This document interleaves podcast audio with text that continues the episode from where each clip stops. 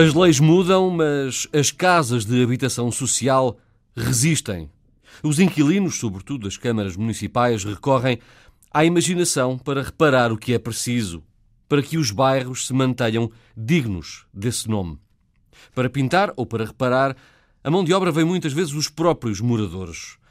Cada vez mais hoje os bairros sociais precisam de ser reabilitados, numa altura em que uma nova lei promove a mobilidade social.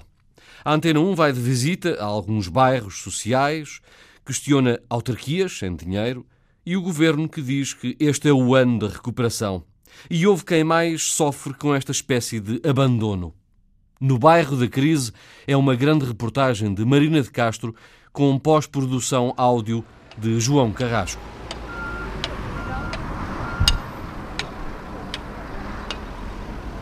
Eu não podia passar mais um ano sem o meu prédio estar pintado, porque entrava uma água dentro de casa. E então disse à doutora: vocês não me arranjam uma tinta e eu vou ter que pintar o meu prédio. E fiz. Amarelo é uma das cores dominantes no bairro da Bela Vista, em Setúbal. O senhor Domingos foi o primeiro morador a meter mãos à obra. Ah, Sr. Domingos, o que é que se passa com o seu prédio? Nada, doutora. Está pintado. Ah, mas disseram-me que estava de cinzento. Está. De cinzento, porque eu não passava mais um ano com o meu prédio sem ser pintado. E agora como é que fazemos? Fácil. Dá-me as tintas, dispõe-me uma barquinha e pinto o prédio de amarelo. E um sábado às sete da manhã, seu Domingos mais os inquilinos do prédio, pintaram o prédio de amarelo. Às duas da tarde tinha a fachada do prédio completamente pintada. Aqui, este, este prédio aqui que tem o gradeamento foi o primeiro edifício a ser fechado na Bela Vista. Este? Este, sim. Para a Avenida Bela Vista número 12. E foi- Raquel Levi, chefe de divisão da habitação, vai explicando que a Câmara cedeu as tintas, o cimento, a areia. A gente do bairro cedeu a vontade de colaborar. do projeto de reabilitação dos pátios. Ah, este foi um dos moradores que disse: Bom, então ah, digam o que é que precisam que a gente ajuda. a isso. Pronto, este gradeamento teve- tem a ver com as obras dos pátios. Olá, tudo bem? Nós hum, desmontámos aqui algumas estruturas e esta estrutura saiu do pátio para aqui.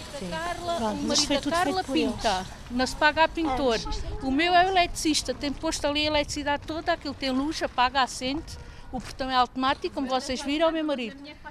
Três mulheres fazem o que sabem melhor: gerir. São administradoras de um dos três condomínios da Bela Vista. Fizemos tudo com o condomínio que a Câmara dá, 5 euros por cada inquilino. Fizemos a escada, fechámos isto tudo. Num bairro com 840 casas, o senhor Daniel deu o sempre difícil primeiro passo.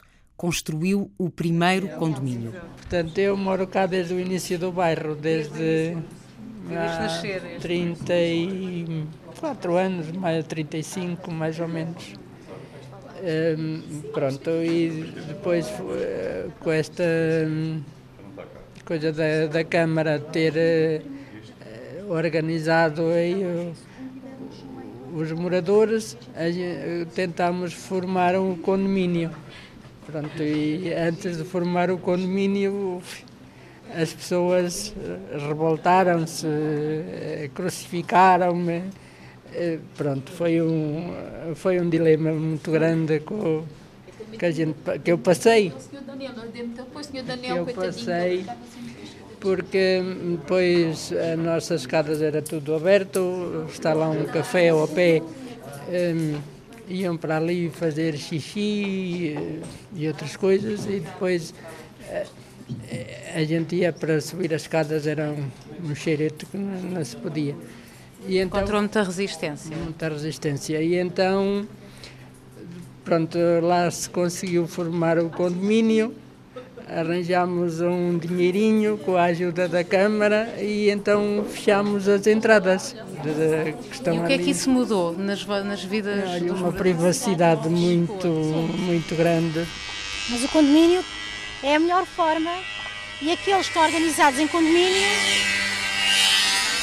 estão francamente muito melhor eh, conservados porque conseguem amelhar algum dinheiro pronto, e vão mais longe na, na manutenção dos edifícios. Saímos da Bela Vista para ir ao encontro de Carlos Rabassal, O vereador fala das dificuldades financeiras que a Câmara de Setúbal enfrenta para reabilitar o parque habitacional. Fazer obras, grandes e pequenas, só tem sido possível com a participação de quem mora, sobretudo, nos bairros mais antigos. Nós eh, pintamos e reabilitamos parcialmente, então, pintamos todo e reabilitamos parcialmente o bairro de Forte Bela Vista, com 35 mil euros de tinta e outros materiais da Câmara, mais 35 mil euros de tinta e outros materiais do Mecenas, e fez-se uma obra no valor de 450 mil euros. Portanto, nós neste momento, o investimento que está a ser feito nos bairros tem que ser medido com estas componentes todas. Com o material que a Câmara entrega, com um, as obras empreitadas que a Câmara tem vindo a fazer, é? mas também com uma componente que tem um valor, não digo incalculável porque é calculável, é? mas muito grande, eh, que é o valor do trabalho dos moradores. As autarquias tornaram-se grandes senhorios num país com 120 mil casas de habitação social. Os censos de 2011 mostram um país a precisar de obras. Um milhão e meio de edifícios tem necessidade de algum tipo de intervenção. O governo acredita que 2015 é o ano da reabilitação. É que de facto nós temos uma necessidade uh, que é uh, visível uh, de apostar na reabilitação e existe enorme, imenso edificado que necessita ser reabilitado. este quadro comunitário, pela primeira vez, vem colocar essa possibilidade de haver financiamento para a reabilitação de edificado por privados para a habitação. Miguel de Castro Neto, secretário de Estado do Ordenamento do Território, descreve o Fundo de Requalificação Urbana um instrumento que vai gerir 2 mil milhões e meio de euros, mas que ainda não está no terreno, ao contrário do novo regime de arrendamento apoiado. A lei entrou em vigor em março deste ano e conheceu o primeiro protesto nacional de moradores. O povo está em luta! Inquilinos de norte a sul do país vieram para a porta da Assembleia da República gritar contra a forma de cálculo das rendas sociais. Uh, o problema é que quando fazemos o cálculo ao rendimento bruto, esses valores uh, uh, não são reais e, esse, e essa taxa de esforço aumenta exponencialmente. não bate certo, a lei tem, tem muitas incongruências. com essa taxa de esforço de 90%, essas famílias nunca poderão sair dos bairros sociais e isto é uma perpetuação da pobreza isto é, é, é um crime, isto é, é quebrar um degrau de desenvolvimento social, vai abrir um fosso social muito maior e, e, problemas sociais muito maiores. Isto, isto vai ser muito complicado. Em Lisboa, o município com mais habitação pública do país, a vereadora com o pelouro da habitação social revela uma realidade preocupante. Durante três anos, eh, quase quatro neste momento, nós fizemos uma verificação da ocupação e condição de recurso, é assim o, o nome pomposo que se, que, que se, chama o programa, portanto, verificação da ocupação e condição de recurso, vulgo quem lá vive, casas para quem precisa. Portanto, e, e, o objetivo era perceber, porque durante muitos anos não foi feita essa verificação, ou foi feita de uma forma muito tenue, era verificar quem vivia nas casas, uh, uh, quantas pessoas viviam, quem vivia e qual era a condição socioeconómica. O que é que nos aconteceu? Uh, nós, quando começámos este processo no mandato passado, a mesma discussão interna com os técnicos, pensámos muito bem, isto vai dar uma alteração de rendas o que é normal, quer dizer, se uma pessoa tem uma renda que não é revista há 30 anos, naturalmente, o que é que aconteceu? Uh, verificámos que houve situações de aumento de renda, sim, mentiria se não, se não dissesse que não, que não houve. Agora, houve uma preponderância muito grande, e isto é que eu acho que socialmente é preocupante. Houve uma preponderância, houve um, um, um registro acentuado de redução de renda. Encontrado o cadastro de quem vive nos 73 bairros municipais de Lisboa, Paula Marques conta que não houve outro remédio que não baixar as rendas. Gebalis, entre outubro de 2013 e final de 2014, fez uma redução de renda por perda de rendimentos ou desemprego de 3 milhões. E isto é daquelas situações que não há, não há dúvida, não é? Porque as, os condicionantes nos nossos regulamentos para a redução de renda estão lá. Portanto, eh, é daquelas, como eu costumo dizer, eh, permitam a expressão sem espinhas, não é? Houve redução, ou porque uh, o, o, agregado, houve um, uma, um conjunto de pessoas no agregado deixou de trabalhar, ou porque o rendimento que tinha disponível diminuiu por redução do, do, do, do salário, ou porque em determinadas circunstâncias também acontece haver a morte de um, de um número de uma pessoa do agregado e portanto reduz o rendimento, a verdade é que a Gebalis, em um ano e pouco, fez uma, uma redução de rendimento de, de rendas de, no valor de 3 milhões. No alto da ajuda fica um dos mais antigos bairros lisboetas com habitação social. A vereadora faz notar que o desafio da caminhada a pé é enfrentado todos os dias por quem lá mora. E aqui em cima tem, do outro lado, uma paragem de autocarro. Quem tenha que vir para aqui ou que saia daqui, atravessa, atravessa por onde nós vamos atravessar agora, para chegar ao bairro, sim. Quem utiliza esta, esta carreira.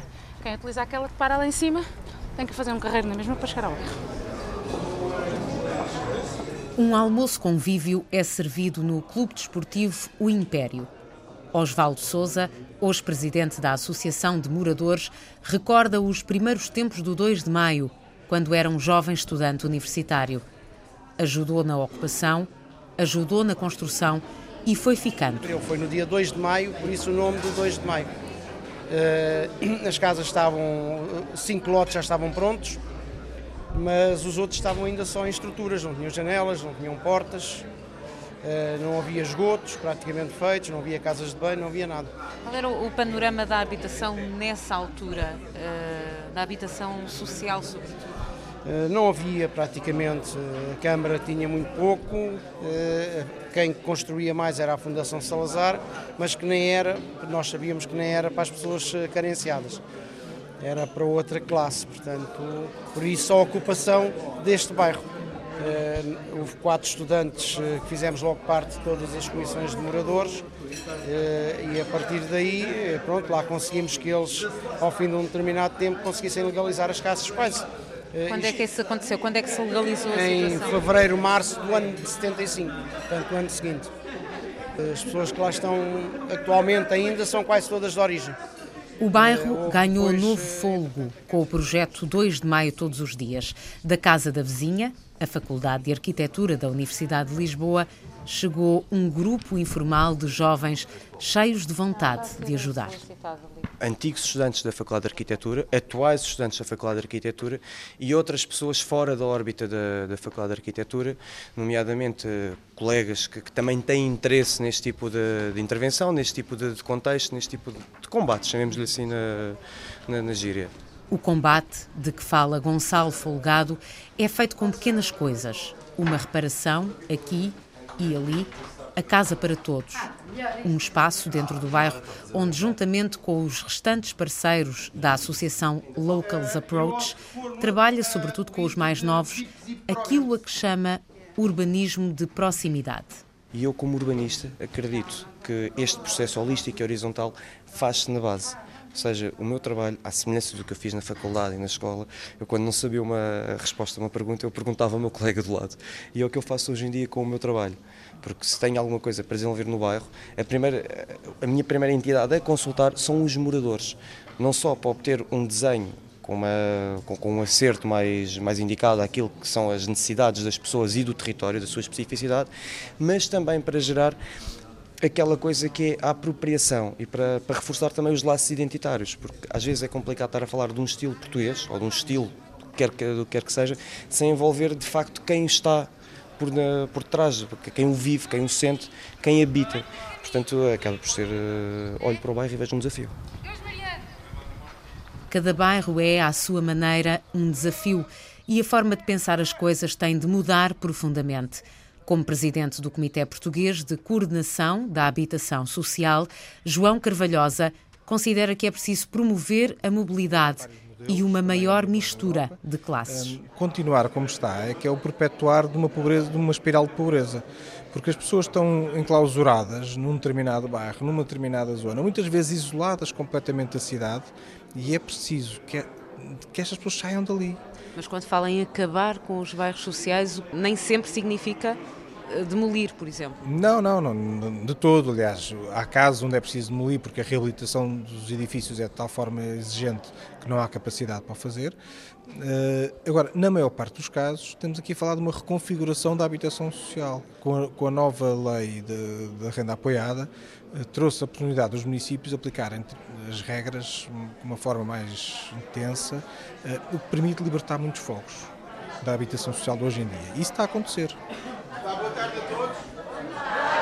No município de Setúbal havia no ano passado 40 casas de volutas. O número compara com os 200 casos urgentes que a equipa de técnicos isolou dos 2 mil pedidos de habitação social. São poucos os que conseguem sair dos bairros, são muitos os que não conseguem pagar as rendas. Nós temos discussões com os nossos moradores, não pagam, têm períodos maus, têm dificuldades, fazemos acordos de pagamento, fazemos acordos largos, de acordo com aquilo que eles podem pagar, procuramos que eles não saiam, que fiquem, etc. Fazemos um grande esforço. Agora, dois eh, meses sem pagar a renda, dá ordem de despejo. Esses incumprimentos eh, normalmente são mesmo, uh, acontecem mesmo porque as pessoas não podem pagar? Esmagadoramente é que não podem mesmo pagar. Nós temos pessoas muito pobres na habitação social. Depois há casos que não são exatamente assim, mas esses também resolvemos, não, é mas é esmagadoramente porque não podem mesmo pagar e têm dificuldades. Então basta ver, nós temos o nível de desemprego que temos ali nos nossos bairros, temos o dobro ou o triplo do desemprego nacional, portanto é fácil perceber essa situação. O desemprego bateu à porta de Isabel, chamemos-lhe assim, então. quando ainda morava em Santo António dos Cavaleiros. Nós uh, fomos morar para Santo António, só que entretanto eu fiquei grávida e pronto, tive a infelicidade de ficar desempregada e logo a seguir o meu marido também ficou desempregado e portanto tive a notícia que já tinha duas meninas que estavam a viver comigo e com a gente os dois connosco tive a felicidade de saber que os bebés, pronto, que a gravidez era uma, uma gravidez gemelar. Pronto, com o nascimento dos bebés tivemos alguma dificuldade porque estávamos com uma renda bastante alta. Os dois desempregados estava a ser complicado. O conselho de um conhecido e uma carta enviada ao Instituto de Habitação e Reabilitação Urbana, conhecido por IRU, mudaram a sorte de Isabel e do marido. Escrevemos a carta em janeiro, obtivemos logo resposta, porque com quatro crianças e estávamos mesmo numa situação muito complicada. E sem querer perguntar o valor da renda, o que pergunto é se uh, é um valor calculado e adaptado à, ao facto de serem uma família numerosa e aos vossos rendimentos. Exatamente. Nós, nós podemos dizer que praticamente não estamos a pagar renda, nós estamos a pagar o valor de 35 euros e pouco, que é o valor do condomínio do prédio, porque eles realmente foram, foram muito atenciosos connosco. Obrigada por Obrigado. tudo. Bom dia para você. O valor das rendas sociais é calculado em função do tamanho e dos rendimentos das famílias. De acordo com os dados da Gebalis, a empresa gestora dos bairros municipais de Lisboa, são ainda muitas as rendas que ficam por pagar.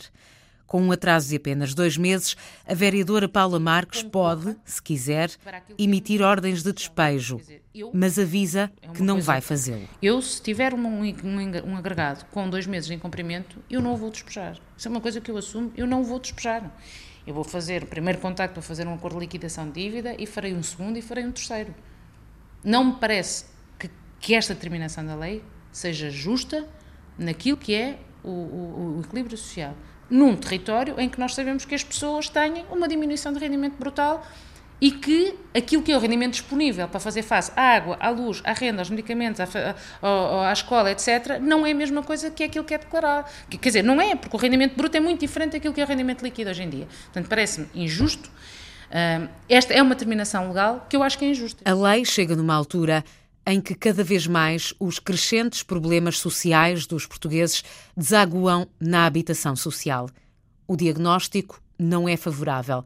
Portugal tem apenas 120 mil fogos, um número insuficiente para cumprir o que diz o artigo 65 da Constituição da República Portuguesa. A paz, o pão, habitação, saúde, educação Todos têm direito para si e para a sua família a uma habitação de dimensão adequada, em condições de higiene e conforto e que preserve a intimidade pessoal e a privacidade familiar.